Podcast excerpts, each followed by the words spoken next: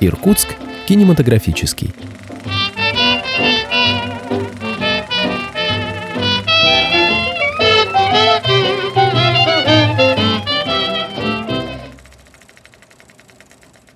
Добрый день, уважаемые радиослушатели. Начинаем первую передачу нового цикла «Иркутск кинематографический». Ну, вы, наверное, знаете, что 2015 год указом президента Российской Федерации был объявлен годом российского кино. Почему я назвала Иркутск кинематографический? Потому что Иркутск называют городом авиационным, городом военно-морской славы, хотя мы не на море находимся, тем не менее – Несменнейшим основанием можно назвать Иркутск и городом кинематографическим, потому что с нашим городом связаны жизнь, творчество известных деятелей кинематографии, таких как, бесспорно, это Леонид Гайдай, это Михаил Ром, это родившийся под Иркутском Александр Саркуров – это Иван Брыпаев, Игорь Шешуков, Евгений Евтушенко и так далее. В Иркутске сложилась определенная школа документального кино, которая во всей России и даже за ее пределами пользовалась большим вниманием. Здесь у нас снимались фильмы отечественные и зарубежные. Проходит очень много интересных фестивалей кино, как отечественного, так и зарубежного. Вообще кино, конечно, одно из самых прекрасных достижений человечества. Оно общедоступное, разностороннее, глубокое – но это самое молодое искусство из всех искусств, которые существовали. Оно результат развития всех искусств, всех художественной культуры, а также это одна из побед науки и техники. Появление искусства кино явилось результатом двуединого процесса – стремления человечества к наиболее полному и всестороннему образному познанию действительности, которое достижимо через синтез искусств, то есть объединение выразительных возможностей с одной стороны, а с другой стороны развитие техники, которая обеспечила искусству, своеобразную вот этому новому искусству кино, производственно-техническую базу. Ну вот об этом – о технической базе мы и поговорим сегодня. За 120 лет кино бы, конечно, не смогло стать зрелым искусством, если бы широко и свободно не пользовалось тысячелетним опытом всех смежных искусств. Кинематограф, который возник в 1895 году, он представлял собой движущиеся картинки и тогда уже было подобие картинок в различных странах Европы. А ведь прошло чуть более полувека э, с момента появления первых фотоснимков, которые в то время назывались дакеротипами, и первые фотоснимки легли в основу кино. Давайте вспомним, Кому мы обязаны открытием вот этой светописи? Великое открытие светописи историки фотографии связывают с именами француза Ньепа, Дагера и англичанина Тальбота. 28 апреля 1838 года француз Дагер, он был уже в то время один, потому что его Ньепс умер. И вот он тогда сообщает, что я окрестил мой процесс Дагеротип, уже не кисть и карандаш, а свет солнца стал послушным рисовальщиком. Солнечные лучи, проходя через собирательные линзы в темную камеру, передают изображение на металлическую дощечку. Дагер представил свое открытие на рассмотрение секретарю Парижской академии наук. И 7 января 1839 года в Академии рассматривалась вот эта заявка об изображении художника Дагера с помощью светового луча получать прочное изображение на серебряной пластинке в камере обскури. И вот этот день вошел в историю как день рождения фотографии. Вскоре дагеротопию признали и восприняли очень многие художники и деятели во всем мире.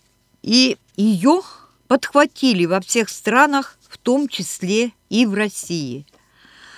И надо сказать, что в крупных городах Европы появилось очень много любителей светописи, и все они раскупали вот эти подходящие очковые стекла и ящики, которая была пригодна для устройства камеры. И очень ходко пошла торговля серебряными пластинами, йодом и ртутью. И в конце концов появилась фотография и в России.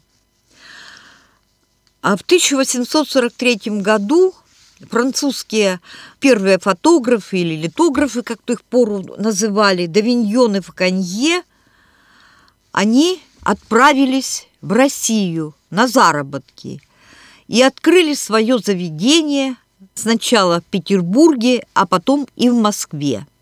Хотя они, э, как газеты извещали уже в 1843 году, что Давиньон снял портреты, наверное, с половины Петербурга, тем не менее они решили испытать счастье не только в столицах, но и на окраинах.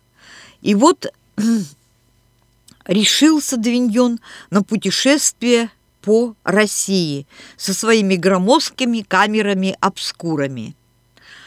Он побывал в Киеве, а затем направился на далекую сибирскую окраину.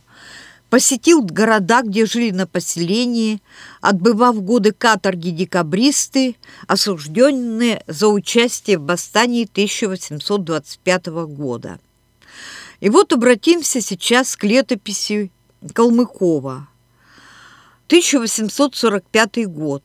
Одна из записей этого года гласит Летом 1845 года читаем. А художник Давиньон, приехавший в Иркутск, сделал дагеротипы со многих жителей Иркутска, в том числе декабристов Трубецкого, Волконского, Поджо, Муханова и членов их семейств. Узнав в конце года из писем о работе художника шеф жандармов граф Орлов допросил Давиньона в Санкт-Петербурге и повелел изъять все портреты декабристов у родственников и поселенцев. Справедливости ради надо отметить, что декабристы о первых опытах фотографии знали и до приезда в Сибирь Давиньона. Вот если обратиться к переписке декабристов. 22 июня 1840 года Трубецкой написал своему другу Якушкину. «Я, кажется, — отметил он, — написал тебе, что нам прислали дагеротипную картинку, а в 43 году, в 1843 году, декабрист Юшневский писал брату, ты обещал показать ответы светописанием. То есть они об этом уже знали. Но вот не все снимки, которые были сделаны Авиньоном, полиции удалось собрать и уничтожить. Часть из них сохранилась и в настоящее время находится в Пушкинском доме и в Иркутском областном художественном музее. Есть, например, там портрет Поджила, который изготовлен летом 1845 года. В ту пору вот эти снимки были занятием очень дорогим. В салоны приходили люди богатые, состоятельные, купцы, промышленники, местные чиновники, предприниматели средней руки. Однако этому популярному в свое время способу фотографирования не была отпущена долгая жизнь. Потом появились другие способы запечатлевать изображение. Но об этом мы говорить не будем, потому что наша цель просто рассказать, что в основе появления первых фильмов лежали и технические достижения, в том числе и, конечно, вот достижения, которые были сделаны фотографией. Путь от истоков вот этих снимков до современной фотографии, он был пройден несколько этапов, но мы об этом, еще раз повторяю, говорить не будем. Но к середине XIX века в Сибири уже появились первые постоянные фотографы. И вот сейчас я хочу сказать, что мы здесь в городе благополучно проспали, как мне кажется, одну дату интересную, потому что конце 40-х годов у предпринимателя Альбера, который занимался добычей графита в восточных Саянах, служил Акуловский. О нем известно немного. Акуловский был владельцем дагеротипного ателье в Иркутске, и в 1850-1851 годах сделал немало снимков здесь. Ну вот еще известно, что он был на фотографической выставке 1865 года отмечен медалью за великолепные стереовиды Кавказа. А находясь в Иркутске в 850-51 годах, он снимал Василия Николаевича Баснина, известного иркутского купца и членов его семьи. И вот сохранилось несколько снимков, они находятся ныне в фондах Государственного исторического музея в Москве, но их Ксерокопии приведены в книге «Связь времен. Бастины в истории Иркутска». Это сборник статей, который был выпущен в Иркутске в 2008 году. И снимки эти приведены, и об этих снимках очень подробные такие сведения мы имеем. Ну вот, например, я прочитаю портрет Василия Николаевича Баснина, 1850 год. Иркутск, ателье Акуловского, посеребренная металлическая пластина в бумажном паспорту, надпись старой орфографии, почетный гражданин Иркутский, первый гильдий купец Василий Николаевич Баснин, снят в Иркутске октября 3 1850 года в полдень при ясном небе дагеротипом господина Акуловского. 20 рублей серебром. Вот такая надпись на обороте этого снимка. Еще в Иркутске были сняты дочь Елизавета Васильевна в 1850 году в ноябре. Затем почетная гражданка Иркутская, тоже дочь купеческая Лидия Васильевна Баснина, а в марте 800 1851 года, и также жена его, Елизавета Осипова Баснина, снята была в 1851 году в марте месяце. Такие вот достоверные сведения о времени появления в Иркутске, собственно, в Иркутске сделанным человеком, который в то время постоянно жил в Иркутске, это 1850 год. И с этим согласен и исследователь истории иркутской фотографии Рудольф Георгиевич Берестенев, автор книги «Иркутская земля. Яркий почерк светописцев». Она вышла в Иркутске в 2008 году к столетию со дня основания Иркутского фотографического общества. Вот в этой книге автор рассказывает о многих фотографах, которых снимали Иркутск в конце XIX века, чьи снимки сохранились до наших дней в музейных коллекциях и домашних архивах иркутян. Таким образом, почему я говорю, что мы проспали дату? 1850 год мы вполне могли 3 ноября прошлого года отмечать день рождения иркутской фотографии. Это получается 165 лет. Но это ничего, потому что Иркутск помнит обо всем об этом, тем более, что в конце 2015 года при поддержке городского благотворительного фонда наследия иркутских меценатов вышла книга-альбом «Иркутск и иркутяне. Город и его жители на фотографиях и открытках 1850-1920 год». Как отмечено в аннотации к этому альбому, который подготовил э, Медведев, это иллюстрированный рассказ о прошлом Иркутска.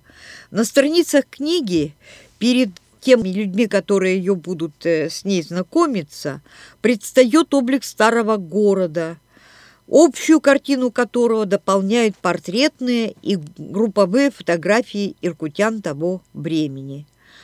Конечно, вот эти фотографии и видовые почтовые открытки, которые служат в книге иллюстрациями, они предоставлены из собрания автора Медведева, а также из других частных и государственных собраний. Вот немного, в общем-то, и российских городов имеют богатую летописную историю, которая была бы дополнена поистине уникальной фотолетописью. Иркутск здесь – определенное место занимает, исключительное.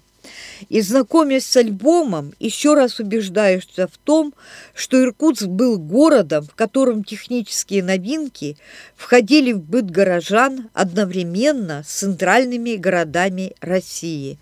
В первое время это, конечно, фотография, а далее, конечно, и кинематограф, о чем мы поговорим в следующий раз. Но сегодня, обращаясь к слушателям, я хочу сказать, что рассказ о том, как в Иркутск пришел кинематограф, о том, как развивался в Иркутске кинематограф, какое состояние а, кино в Иркутске в настоящее время и производство, и показа его, конечно, мы не можем без вас, без ваших воспоминаний. И хотелось бы, чтобы вы звонили на радиоканал, рассказывали о том, какими первыми фильмами были увиденные вами, какое впечатление произвели. Может быть, кому-то удалось даже сниматься в каких-то фильмах, э, которые здесь, в Иркутске, различные режиссеры снимали – и, в общем, ваше впечатление о кинематографии прошлого, состоянии ее и нынешней. Мы всегда будем рады вашим звонкам. Пожалуйста, звоните. Всего доброго. До новых встреч в эфире.